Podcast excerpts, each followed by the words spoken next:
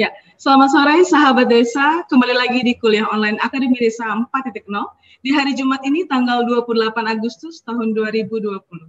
Sebagai wadah kampanye informasi dari Kementerian Desa, Pembangunan Daerah Tertinggal dan Transmigrasi untuk Desa.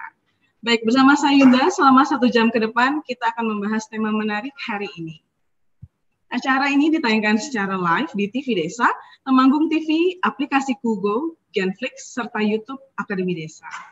Tidak lupa saya ingatkan sahabat desa, agar dapat mengikuti akun media sosial Akademi Desa di Youtube dan Instagram, serta sahabat desa dapat mengajukan pertanyaan via chat Zoom dan live chat Youtube, serta via WhatsApp Akademi Desa di nol delapan satu satu sembilan lima satu satu tiga lima satu. Baik sahabat desa, sebelum masuk ke pembahasan mengenai tema kita kali ini, ada baiknya kita dengarkan pesan berikut ini.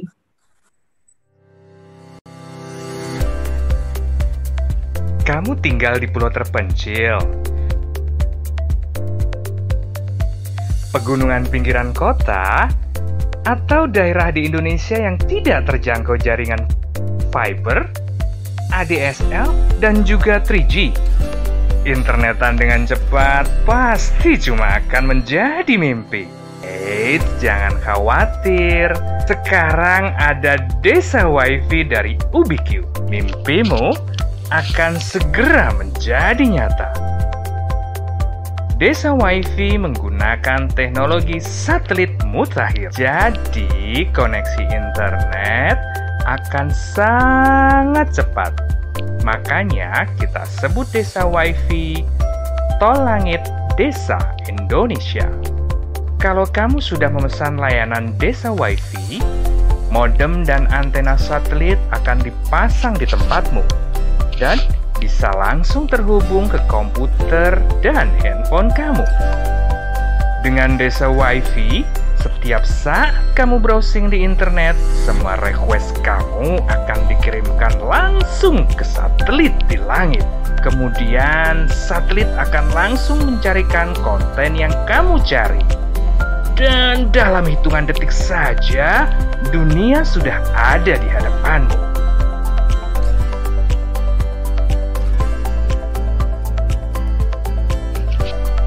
Mau pakai tol langit? Pakai Desa Wifi.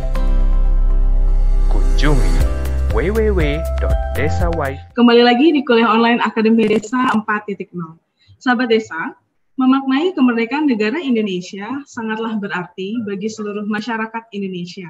Masyarakat berhak untuk hidup bebas dan merdeka. Semua negara yang merdeka dapat meningkatkan taraf kecerdasan masyarakatnya. Namun kemerdekaan ini juga menjadi jembatan emas untuk mencapai tujuan yang lebih mulia. Namun dengan tercapainya kemerdekaan bukan berarti perjuangan masyarakat Indonesia dan elemen lainnya sudah berakhir. Justru harus diisi dengan usaha membangun bangsa dan negara. Membangun desa juga menjadi wujud kebebasan negara Indonesia dalam menjaga, mengembangkan, serta memajukan bangsa Indonesia sesuai dengan cita-cita nasional. Dan dengan modal kemerdekaan, bangsa ini dapat mengisi pembangunan dengan berbagai muatan nilai-nilai dan isi pembangunan untuk kemakmuran kesejahteraan bangsa Indonesia. Kuliah online kita kali ini akan membahas mengenai makna kemerdekaan bagi pembangunan desa. Bagaimana sebenarnya makna kemerdekaan dalam pencapaian pembangunan desa-desa di Indonesia? Bagaimana program-program yang dapat mendukung pembangunan desa? Serta apa sih sebenarnya harapan di masa depan bagi desa di Indonesia? Penjelasan mengenai hal tersebut akan kita dengarkan dari narasumber kita sore ini, yaitu Bapak Anwar Sanusi, P H D, Sekretaris Jenderal Kementerian Desa, Pembangunan Daerah Tertinggal dan Transmigrasi. Untuk itu saya sapa dulu Bapak. Selamat sore Pak Sekjen.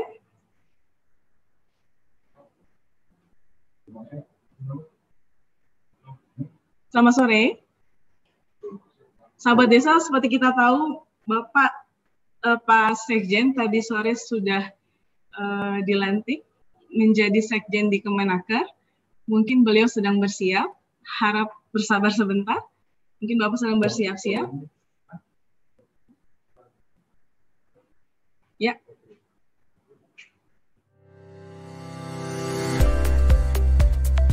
Kamu tinggal di pulau terpencil, pegunungan pinggiran kota, atau daerah di Indonesia yang tidak terjangkau jaringan fiber, A D S L, dan juga tiga G. Internetan dengan cepat pasti cuma akan menjadi mimpi. Eits, jangan khawatir. Sekarang ada Desa Wifi dari Ubiquiti. Mimpimu akan segera menjadi nyata. Desa Wifi menggunakan teknologi satelit mutakhir. Jadi, koneksi internet akan sangat cepat. Makanya kita sebut Desa Wifi Tol Langit Desa Indonesia.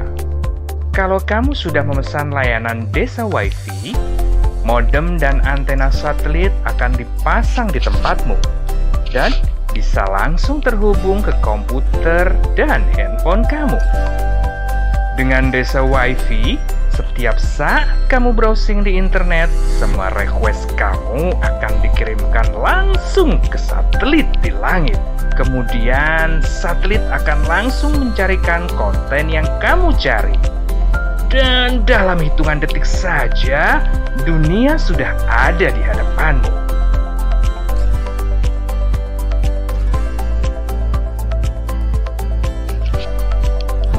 Tol langit,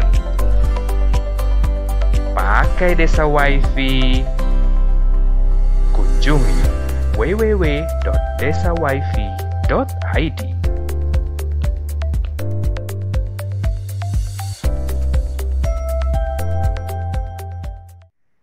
Ya, kembali lagi di kuliah online Akademi Desa empat titik nol.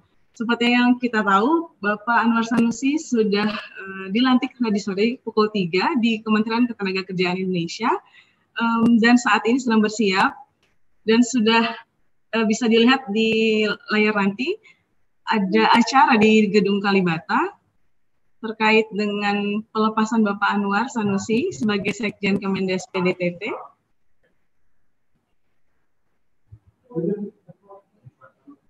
Bisa dilihat?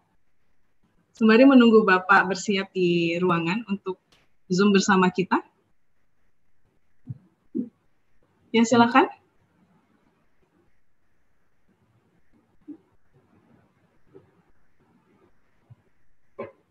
Ya, di sini telah hadir para pejabat tinggi dan juga pegawai Kementerian Desa.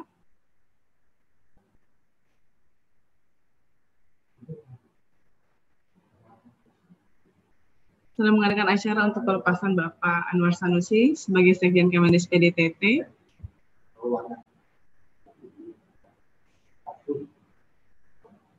Acara ini diselenggarakan di Oprum, di gedung utama lantai satu Kementerian Desa di Kalibata.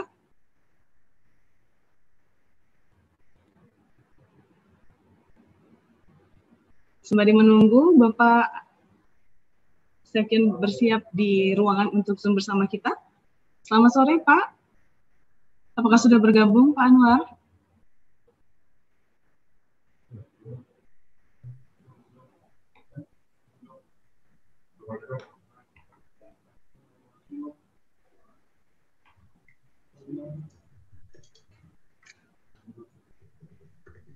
Selamat sore, Pak Anwar. Sudah saya informasi. Baik, acara di Oprum ini sudah ramai dihadiri oleh pegawai Kementerian Desa.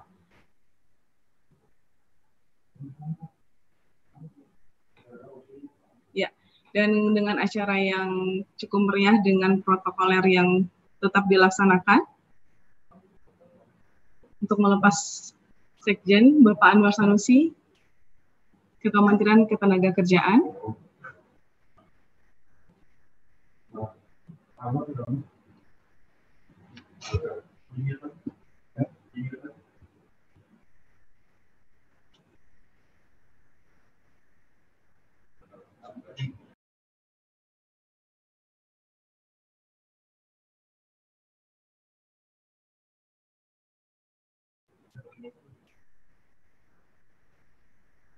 Ya, sembari menunggu, saya ingin menyapa rekan-rekan yang ada di Zoom yang sudah bergabung bersama kami di sini. Selamat sore Bapak Sri Supriyono sebagai Wakil Ketua I S M I. Selamat sore Bu Berli. Ya, selamat sore Pak Sri Supriyono. Terima kasih sudah bergabung, Pak. Selamat sore Mbak Yunda. Ya. Assalamualaikum warahmatullahi wabarakatuh. Waalaikumsalam warahmatullahi wabarakatuh. Terima kasih sudah bergabung, Pak, sembari menunggu Pak Sekjen bersiap, Pak. Baik, iya. Ya. Iya, Mbak. Terima, ya, terima kasih, Pak. Selamat sore Ibu Berli dari Puslatmas. Kemudian saya ingin menyapa kembali Ibu Fira Jati. Ini P S M yang berada cukup jauh dari Jakarta. Selamat sore Ibu Fira. Sore. Terima kasih sudah bergabung Ibu. Baik, saya ingin menyapa juga ini ada Mbak Novi. Mbak Novi dari Balai Makassar, uh, sorry, Balai Latihan Masyarakat dan Pasar. Selamat sore Mbak Novi.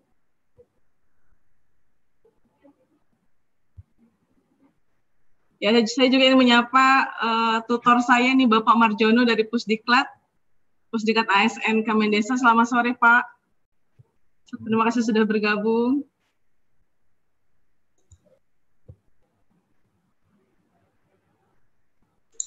Ya, terima kasih. Selamat sore Bapak. Sehat Pak? Alhamdulillah. Assalamualaikum warahmatullahi wabarakatuh. Waalaikumsalam warahmatullahi wabarakatuh. Terima kasih telah bergabung Pak di kuliah online sore ini. Ini murid saya, toh saya lupa. Yo Mbak, makasih ya, Mbak. Ya, terima kasih Pak.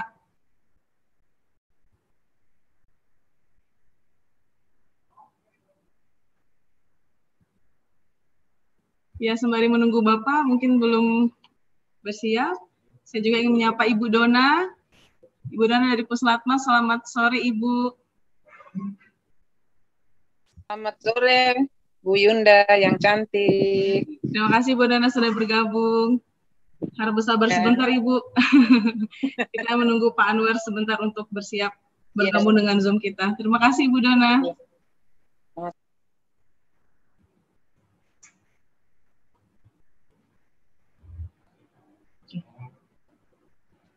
Ya, baik. Uh, sembari menunggu narasumber kebanggaan kita bisa bergabung dengan Zoom, ada baiknya kita rehat sejenak untuk mendengarkan jeda berikut ini. Terima kasih.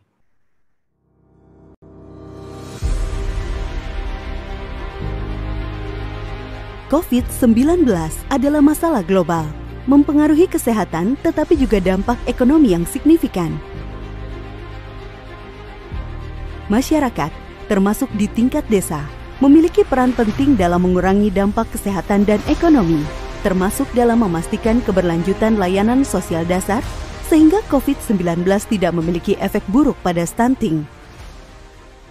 Kemendesa telah meluncurkan dua aplikasi untuk memberdayakan masyarakat, yaitu aplikasi Desa Melawan COVID sembilan belas dan aplikasi e H D W. Aplikasi Desa Melawan COVID dibangun khusus untuk tim relawan atau gugus tugas desa melawan COVID sembilan belas. Tim relawan atau gugus tugas desa perlu melakukan beberapa hal, yaitu satu. Meningkatkan kewaspadaan dan mengambil tindakan pencegahan masyarakat yang efektif. dua. Mengidentifikasi dan melacak kelompok rentan. Dan tiga. Memanfaatkan program seperti P K T dan B L T untuk mengatasi dampak ekonomi. Aplikasi e H D W dibangun khusus untuk kader pembangunan manusia. Aplikasi ini bertujuan untuk berbagi informasi tentang COVID dan stunting, melanjutkan upaya pencegahan stunting dalam konteks COVID, mengidentifikasi bagaimana desa dapat mendukung pencegahan stunting di masa mendatang. Kedua aplikasi ini dapat membantu K P M dan tim relawan atau gugus tugas desa dalam melaksanakan tugasnya menjadi lebih mudah, cepat, dan efisien. Juga akan membantu pemerintah pusat dan daerah untuk mengidentifikasi tantangan dan mengambil tindakan untuk mendukung desa-desa yang lebih baik. Data-data yang telah dimasukkan ke dalam aplikasi dapat membantu dalam menyusun laporan real-time untuk penanganan COVID sembilan belas. Mari kita bekerja sama untuk mencegah COVID dan untuk memastikan masa depan yang sehat dan sejahtera bagi Indonesia. Selamat sore, sahabat desa, kembali lagi di kuliah online Akademi Desa empat titik nol. Saat ini sudah bergabung bersama kita narasumber yang kita banggakan, Bapak Anwar Sanusi P H D, yang saat ini saya ingin ucapkan selamat Bapak, selamat dan sukses karena telah dilantik kembali menjadi Sekretaris Jenderal di Kementerian Ketenagakerjaan. Selamat Bapak, selamat sore, dan makasih, semoga kasih, semakin Mbak. Sukses dan sehat selalu Pak. Terima kasih Mbak. Terima kasih. Baik Mbak Bapak, terkait yeah. tema kita kali ini um, dari kuliah online Akademi Desa, memohon Bapak untuk menjelaskan mengenai tema makna kemerdekaan bagi pembangunan desa di Indonesia. Um, okay. Saya persilakan Bapak untuk menjelaskan kepada yeah. para sahabat desa. Silakan Bapak. Terima kasih. Assalamualaikum warahmatullahi wabarakatuh. Selamat sore dan salam sejahtera untuk kita sekalian. Om Swastiastu. Namo Buddhaya dan salam kebajikan. Bagi Kemendesa jangan lupa salam api. Ya, artinya teman-teman masih tetap uh, memiliki spirit untuk menjaga akuntabilitas, profesionalitas, integritas, dan juga kebersamaan. Uh, pertama tentunya saya mohon maaf atas keterlambatan uh, saya untuk menyampaikan uh, sesuatu sesuai dengan tema yang kita angkat hari ini di T V Desa. Akademi Desa empat titik nol. Uh, ini karena memang hari ini saya mendapatkan mandat baru ya sebagai uh, Sekretaris Jenderal di Kementerian Ketenagakerjaan. Jadi uh, apa namanya kemarin temanya itu kan pembangunan desa. Berarti ke depan ini mungkin saya bukan bicara desa tapi konteksnya pembangunan sumber daya manusia. Tapi menurut saya ini dua-duanya dua hal yang saling bertautan dan sangat erat sekali ya, artinya antara S D M dan pedesaan. Karena memang kita ini eh, apa namanya memiliki semacam P R bersama, yakni adalah untuk mewujudkan S D M yang unggul, S D M yang memiliki kualitas dan juga kompetensi sesuai dengan kebutuhan dari lingkungan masyarakat itu sendiri. Kalau kita berbicara tentunya pedesaan, ya lingkungan pedesaan. Kalau konteksnya ini adalah mungkin apa namanya nasional, ya artinya S D M di tingkat nasional. Nah, saya mau bicara terkait dengan pedesaan dan memang ini sebetulnya gagasan awal kenapa dulu kita membangun, kita mendorong terwujudnya Akademi Desa empat titik nol.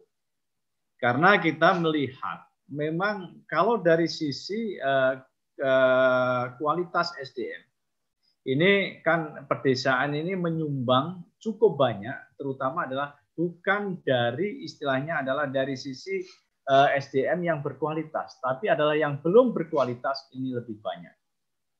Dalam berbagai indikator pun itu menunjukkan, misalnya adalah angka partisipasi kasar terkait dengan pendidikan, ini juga masih sangat rendah.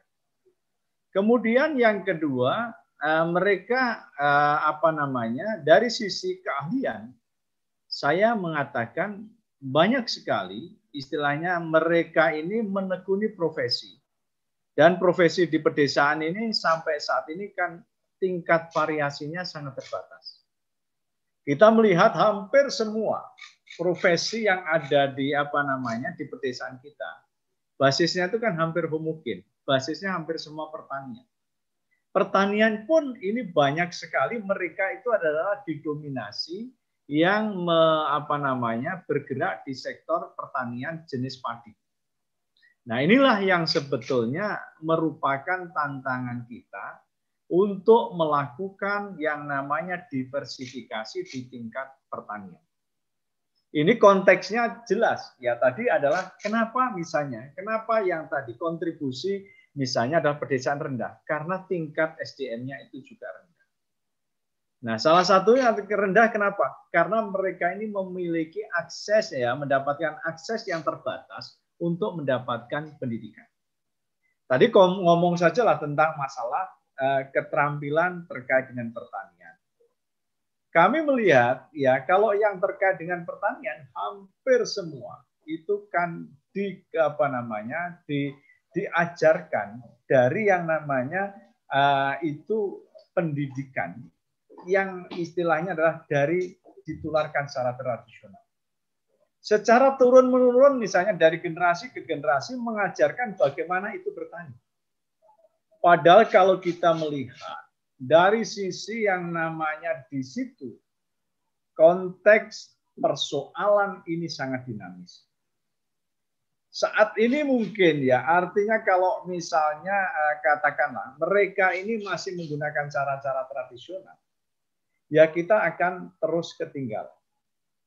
Apalagi yang namanya pertanian kita sudah tradisional, dia ini adalah apa terkait dengan bagaimana yang namanya tadi, yang namanya produksi itu bisa mata rantainya itu diperpanjang.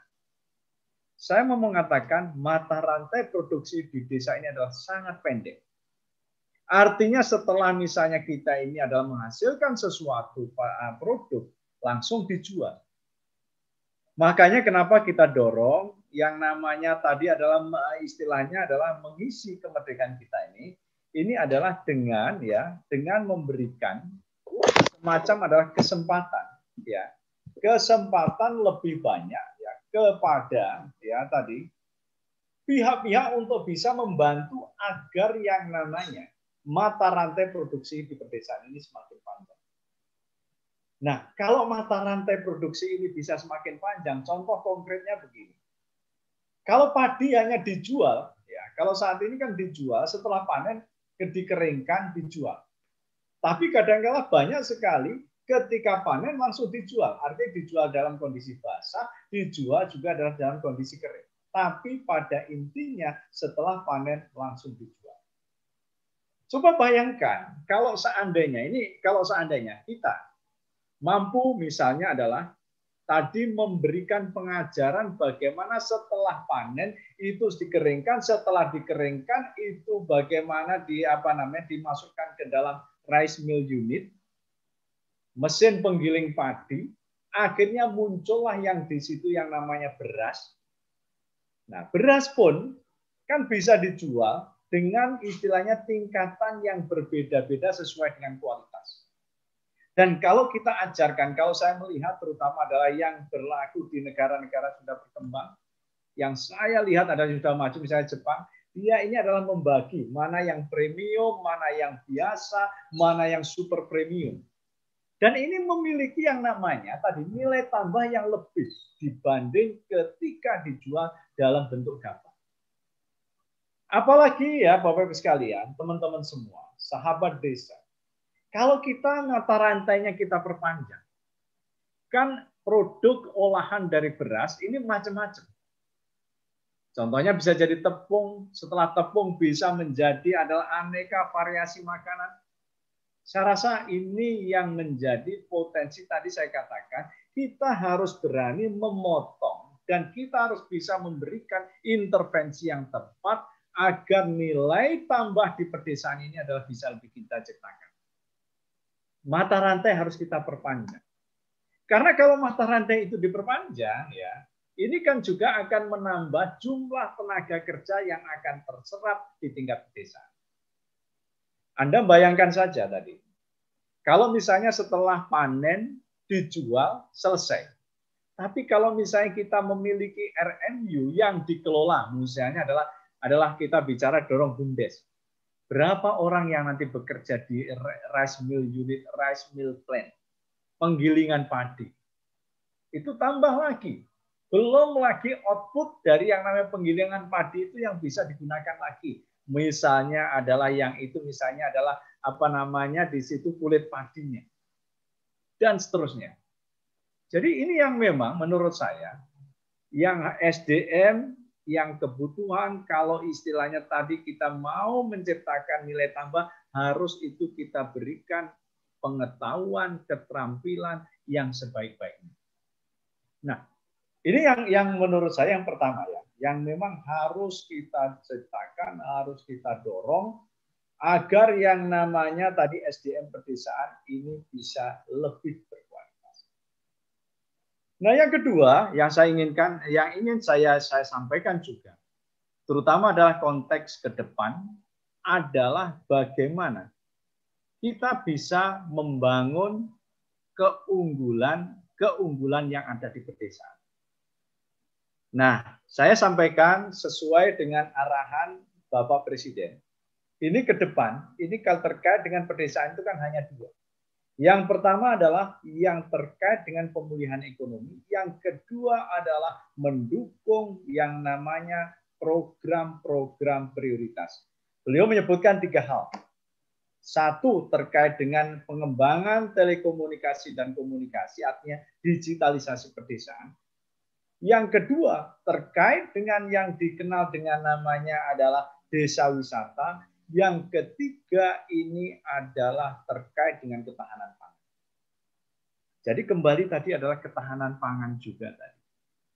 Kalau tiga hal tadi, misalnya adalah sekarang memang kami melihat adanya sebuah fenomena, adanya sebuah fakta yang cukup menggembirakan. Teman-teman semua, desa wisata mulai tumbuh. Di desa-desa sekarang ini sudah mulai ada geliat yang memang mulai menunjukkan adanya sebuah kreativitas yang muncul. Nah, ini menurut saya sebuah peluang. Meskipun saat ini, ya, meskipun saat ini ini kita dihadapkan dalam situasi COVID, banyak desa-desa wisata ini terpaksa, ya, terpaksa memang tidak bisa beroperasi. Tapi alhamdulillah Kementerian Desa beberapa waktu yang lalu kita sudah mengeluarkan yang namanya protokol kehidupan apa kenormalan baru atau adaptasi baru dengan situasi kondisi saat ini. Jadi memang harus kita di tadi kita harus ibaratnya betul-betul dalam hal ini adalah menyesuaikan keadaan. Kalau kita nunggu situasinya betul-betul ibaratnya adalah katakanlah selesai COVID, saya rasa akan sangat sangat berat bagi kita. Tetap kita coba menggeliatkan roda ekonomi, ya. Dengan tadi misalnya kalau desanya wisata cukup, istilahnya sudah ada potensi, coba kita geliatkan kembali, tapi kita sesuai dengan protokol adaptasi baru. Nah, yang yang selanjutnya tadi apa namanya protokol adaptasi baru, kemudian ketahanan pangan. Kalau ini bisa kita kelola dengan baik, ya Bapak-Ibu sekalian, saya rasa kita memiliki banyak potensi. Dan inilah yang kita sebut kemarin Pak Menteri, Gus Menteri mengatakan gagasan rebound ekonomi, ya economic rebound di pedesaan seperti itu.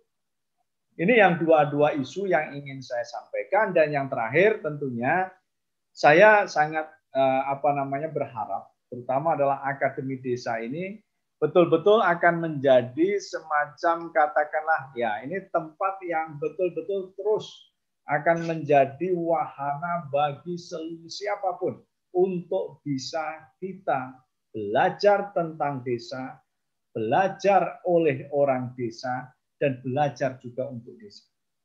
Siapapun bisa menjadi guru, siapapun bisa menjadi sumber ilmu di dalam Akademi Desa empat titik nol.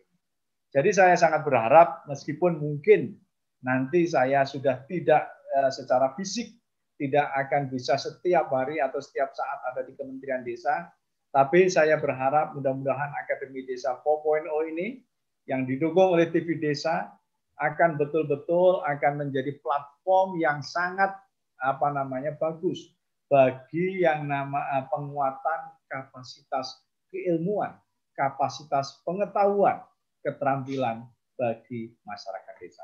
Saya rasa itu sebagai pengantar awal diskusi kali ini. Terima kasih. Mudah-mudahan bisa apa namanya eh, memberikan beberapa hal yang bisa kita pertajam untuk berikutnya. Terima kasih eh, Mbak Yuda. Waktu saya berikan. Ya, terima kasih banyak Bapak atas penjelasan dan sharingnya. Um, baiklah sahabat desa, untuk melanjutkan ke diskusi selanjutnya, ada baiknya kita rehat sejenak untuk mendengarkan pesan-pesan berikut ini. Kamu tinggal di pulau terpencil, pegunungan pinggiran kota, atau daerah di Indonesia yang tidak terjangkau jaringan fiber, A D S L, dan juga tiga G. internetan dengan cepat pasti cuma akan menjadi mimpi. Eits, jangan khawatir. Sekarang ada Desa Wifi dari Ubiquiti. Mimpimu akan segera menjadi nyata. Desa Wifi menggunakan teknologi satelit mutakhir. Jadi, koneksi internet akan sangat cepat. Makanya kita sebut Desa Wifi Tol Langit Desa Indonesia. Kalau kamu sudah memesan layanan Desa Wifi, modem dan antena satelit akan dipasang di tempatmu dan bisa langsung terhubung ke komputer dan handphone kamu. Dengan Desa Wifi, setiap saat kamu browsing di internet, semua request kamu akan dikirimkan langsung ke satelit di langit. Kemudian satelit akan langsung mencarikan konten yang kamu cari. Dan dalam hitungan detik saja, dunia sudah ada di hadapanmu.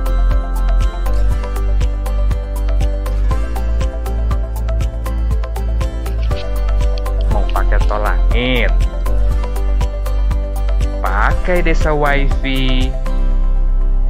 Kunjungi w w w titik desa wifi titik i d.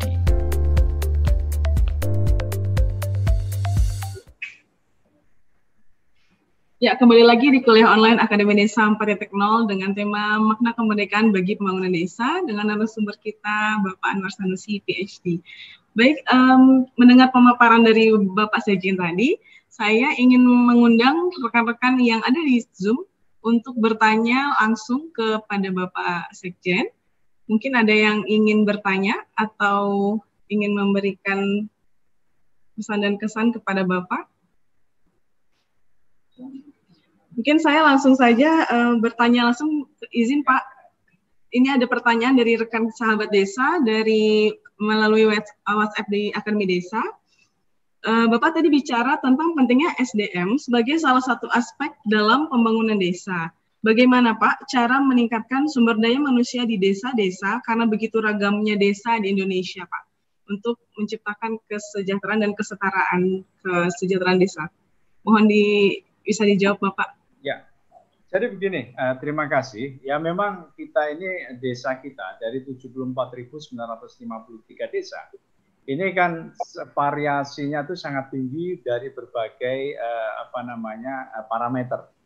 Baik misalnya parameter geografis, parameter sumber daya alam, kemudian parameter uh, kondisi ekonomi, parameter sosial dan lain sebagainya.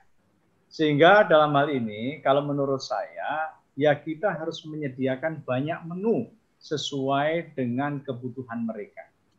Oleh karena itu saya sangat berharap, pertama dulu sangat berharap itu adalah istilahnya adalah pendamping desa yang betul-betul bisa hadir di tengah-tengah masyarakat untuk bisa memberikan pembelajaran kepada masyarakat desa. Nah ini pertama yang sangat kita harapkan. Oleh karena itu ya ke depan ini kita saat ini sedang menata bagaimana pendamping desa ini betul-betul menjadi sebuah profesi yang memiliki basis kompetensi yang cukup jelas. Termasuk kompetensi untuk melakukan pendampingan kepada desa-desa yang cukup variatif. Yang kedua, saya berharap ya, terutama di dalam dana desa ke depan. Ini kan kita sudah memasukkan adanya satu di situ adalah Eh, apa namanya ruang yang cukup, terutama adalah desa-desa untuk bisa menggunakan dana desanya bagi ya membuat yang namanya kepentingan sanggar-sanggar belajar. Dan ini adalah kesempatan menurut saya Akademi Desa. Bagaimana Akademi Desa ini betul-betul kita terus melakukan pembenahan, terus melakukan perbaikan, terutama adalah terkait dengan modul dan bahan-bahan pembelajaran yang bisa digunakan oleh masyarakat desa. Mbak Yunda dan juga penanya tadi saya sampaikan, Akademi Desa itu berangkat bukan dari nol ya. Akademi Desa kita memiliki banyak sekali sumber ilmu tapi belum dikemas.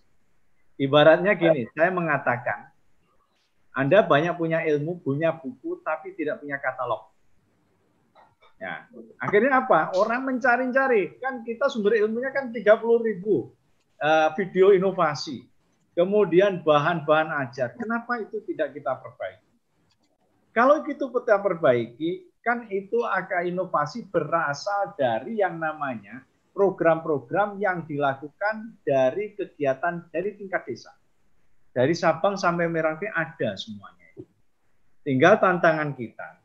Tantangan teman-teman terutama adalah yang kemarin saat ini sedang mendorong adanya Akademi Desa sebagai platform pembelajaran, terus mengembangkan berbagai model, berbagai bahan ajar yang bisa dipahami oleh masyarakat desa dengan mudah, sehingga masyarakat desa akan meningkat kemampuannya.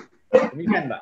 Ya, baik atas penjelasannya, Pak. Intinya kita semua harus berkolaborasi untuk memajukan desa kita, ya, Pak. Ya. Baik. Mungkin ada pertanyaan, Pak, ini dari peserta Zoom, Bapak Buyung Tanjung. Halo, Bapak Buyung Tanjung. Bapak Buyung. Selamat sore, Pak. Mungkin bisa diaktifkan videonya, Pak, bisa bertanya langsung kepada Pak Sekjen. Halo, halo, Bu. Ya, ya. Silakan, Pak Buyung. Nah, tadi udah kita, uh, uh, Assalamualaikum warahmatullahi wabarakatuh. Waalaikumsalam warahmatullahi wabarakatuh. Uh, salam kenal dulu Pak Sekjen, Pak Anwar Sanusi. Ye, salam kenal. Perkenalkan, saya Buyung Tanjung, Ketua B P D uh, Desa Rambung Merah, Kecamatan Siantar, Kabupaten Simalungun. Jadi sedikit uh, menyangkut tema untuk uh, sore hari ini. Saya ingin bertanya kepada Pak Sekjen, Uh, menyangkut daripada T V Desa. Nah, di sini apakah ada aturan atau mekanisme pemerintah pusat yaitu melalui Kemendes untuk memberikan fasilitas istimewa agar bagaimana uh, di desa bisa mengembangkan uh, T V desanya. Rasa itu aja dulu pertanyaan dari saya, Pak Sekjen. Terima kasih. Oke, Pak Buyung, terima kasih ya, uh, Pak Buyung Tanjung dari Simalungun ya, dari Sumatera Utara, uh, atas pertanyaannya. Jadi begini, Pak, Kementerian Desa itu utamanya kita mengawal dana desa. Jadi dana desa yang saat ini jumlahnya tujuh puluh satu, hampir dua triliun, yang tahun depan mudah-mudahan ya kalau kita lihat hitungannya tujuh puluh dua triliun, ini kita memberikan ruang terutama adalah bagaimana digunakan sebagai ya dukungan untuk pembelajaran. Kita ingat pembelajaran saat ini, ini kan lebih banyak juga mengandalkan pelajaran, pembelajaran yang modelnya adalah online atau daring. Sehingga tentunya silahkan itu bisa digunakan, tapi tentunya semua harus sesuai dengan misalnya aturan berdasarkan musyawarah desa dan itu memang sudah dicantumkan di dalam A P B D-nya. Sehingga pada intinya tolong semuanya kita apa namanya betul-betul kita lakukan dengan tata kelola yang baik, Pak Buyung. Misalnya adalah ketika misalnya pengadaan dan sebagainya semua melalui proses yang sesuai dengan aturan. Dan kita memang kalau sudah memberikan ruang seperti itu, ya tinggal ibaratnya di tingkat implementasi, Pak Buyung istilahnya bisa uh, tanya kepada kepala desa, kepada anggota B P D untuk uh, mungkin mengusulkan sebagai tadi untuk uh, apa namanya Wi-Fi dan dan seterusnya. Saya rasa demikian, Pak Buyung, atas uh, apa namanya pertanyaan Bapak. Ya, terima kasih Pak Sekjen. Pak Buyung sudah cukup clear ya, Pak. Baik, selanjutnya sudah ada penanya selanjutnya nih Pak Sekjen, mohon izin ya. Dari Bapak Sri Supriyono. Selamat ya. Sore Pak Sri. Mungkin bisa diaktifkan videonya, Pak.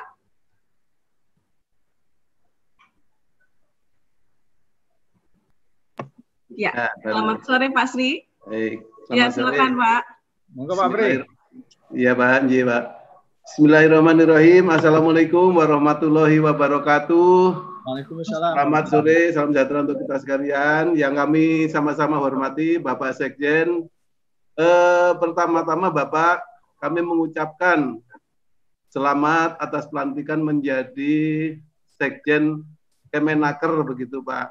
Cuman Mohon Pak, jangan sampai dilupakan kami Pak, begitu Pak. Karena selama ini bimbingan Bapak kami sangat mengenal, terutama eh, yang kata-kata apik Pak. Nah itu tetap kami laksanakan di I S M I Pak. Yang kedua Bapak mohon izin, mohon arahan, walaupun Bapak sudah akan meninggalkan kami, mohon arahan Pak. Ini sebenarnya ke depan yang sudah diprogramkan, karena kami wakil ketum P S M Bapak, jadi mohon izin untuk men men men mohon arahan. Ini sebenarnya seperti apa Bapak ya untuk P S M? Yeah, ini kan kadang-kadang yeah. seperti ini Pak, eh, P S M itu tidak bekerja maksimal karena memang kelihatannya eh, kurang dianggap di strukturalnya begitu. Nah ini mohon. Padahal potensi-potensi kita banyak begitu Pak. Yeah. Nah ini mohon arahan sebenarnya seperti apa begitu. Kemudian teman-teman juga nantikan eselon tiga, eselon empat menjadi P S M. Mungkin secara cepat saja Pak. Kemudian eh, kami ini hanya saran Pak. Kelihatannya Bapak Sekjen akan mengemban tugas yang lebih berat ini kelihatannya. Kalau S P D T transmigrasi mungkin Bapak Uh, karena tiga institusi ya Pak ya, beratnya karena manusianya. Kalau di sana juga manusia, cuman ini lebih lebih ke tenaga kerjanya begitu Bapak. Nah hmm. ini kalau kami lihat ini saran saja nyun sewu barangkali karena hmm. tapi untuk untuk sebagai masukan kepada Bapak itu kan ada tambahan dana enam ratus ribu rupiah kepada penghasil pekerja yang yang di bawah lima juta Bapak. Yeah. Cermati itu. Nah, itu bagaimana supaya mempermudah pemerintah juga, Kemenaker juga, seandainya toh nanti yang enam ratus ribu itu adalah kepada dipergunakan kepada B B J S, Bapak. Nah, bagaimana kalau langsung saja dari dana itu langsung ke B B J S begitu, sehingga yeah. masyarakat yang dibebaskan yeah. adalah B B J S-nya. Oh, ini kan lebih. Yeah. Saya rasa bisa ini, Bapak. Bapak. Yeah. Kalau masalah dana desa, kami juga kemarin ke bagian Halmahera Utara, Bapak, untuk yeah. koordinasi terus. Maturun, maturun. Eh, itu, Pak. Yeah. Assalamualaikum warahmatullahi wabarakatuh. Maaf. Yeah. Makasih, Pak Pak Priyono. Pertama, saya tidak akan me, apa namanya melupakan. Jiwa saya sudah jiwa saya saya tinggalkan di Kementerian Desa, Pak. Amin. Nah, ya, kalau fisik kan bisa di mana-mana saja. Ya, jadi betul. Pada intinya saya betul karena memang kita mulai dari awal saya ya sebagai orang mungkin yang pernah ikut me menjadikan istilah bersama-sama kita membangun kementerian ini dan segala hal itu memang harus kita syukuri berbagai prestasi yang sudah kita lakukan. Sama Pak, kami sudah menyusun Pak di dalam S O T K terutama dari S O T K terkait dengan P S M. Posisi-posisi P S M akan kita dorong dari sisi peran, bahkan juga pembinaannya. Saya sudah berkali-kali sejak dulu menyampaikan sebetulnya ruang kerja dari P S M itu luar biasa. P S M nanti akan ada di setiap unit kerja, bahkan juga sekarang sudah ada yang menjadi utama, Pak. Jadi nanti kita dorong banyak sekali yang juga akan menjadi utama. Yang terakhir, Pak, tentang ketenagakerjaan, ya terima kasih masukannya. Karena saya baru sekitar satu jam setengah, jadi saya jadi Kemenaker, jadi rasanya saya kan nggak tahu, nggak tahu banyak. Nanti saya kasih komentar keliru. Jadi apa namanya, apa namanya saya ingin antara dua kementerian ini betul-betul nanti bisa berkolaborasi secara efektif. Kebetulan mandat yang diberikan kok ya sama antara Sekjen apa namanya Kemenaker sama saya kemarin Sekjen Kementerian Desa. Mbak Yumda, mohon izin karena saya juga ditunggu di bawah. Ya mohon ya, pertama saya apa menyampaikan terima kasih, menyampaikan permohonan maaf yang luar biasa kepada seluruh istilahnya adalah warga Kementerian Desa, seluruh orang-orang yang menjadi istilahnya adalah penerima apa kelompok eh, penerima ya dari manfaat dari kebijakan Kementerian Desa, para sahabat desa, para para sahabat yang ada di wilayah daerah tertinggal transmigrasi. Saya Anwar Sanusi secara pribadi dan keluarga mengucapkan terima kasih dan permohonan maaf. Saya berusaha sebetulnya sudah maksimal, tapi saya yakin masih banyak sekali hal-hal yang harus dilakukan perbaikan. Mudah-mudahan Allah Subhanahu wa Ta'ala selalu memberikan kemudahan bagi siapapun bagi terutama adalah teman-teman Kemen Desa. Akademi Desa saya minta terus jalan. Jadi kalaupun nanti saya di Kemnaker, saya akan menggunakan Akademi Desa untuk media pembelajaran. Jadi mohon ini terus dikembangkan, terus juga adalah diibaratnya apa? Didukung untuk betul-betul menjadi platform pembelajaran untuk orang desa. Selamat semua, terima kasih. Assalamualaikum warahmatullahi wabarakatuh. Waalaikumsalam warahmatullahi wabarakatuh. Terima kasih banyak Bapak Sekjen yang sudah sekarang di Kemenaker. Jangan lupakan kami Pak, mohon ya, uh, doanya dan arahannya tetap ya, dan silaturahimnya tetap ya, abadi ya, seperti yang Bapak bilang. Terima kasih ya, Bapak. Ya, ya. Selamat sore Pak. Ya. Ya. Baik sahabat desa, karena kegiatan Pak Sekjennya sangat padat, sudah ditunggu di oprom dari jam setengah lima tadi. Saya rasa untuk kuliah online hari ini dicukupkan dulu. Kita akan berjumpa minggu depan dengan tema yang tidak kalah menarik. Saya, Yunda dan segenap tim kuliah online Akademi Desa undur diri. Sampai jumpa minggu depan di kuliah online selanjutnya dengan tema menarik lainnya. Jangan lupa untuk follow YouTube, Instagram Akademi Desa. Dan terima kasih sudah bergabung dan menonton kuliah online Akademi Desa hari ini. Sampai jumpa.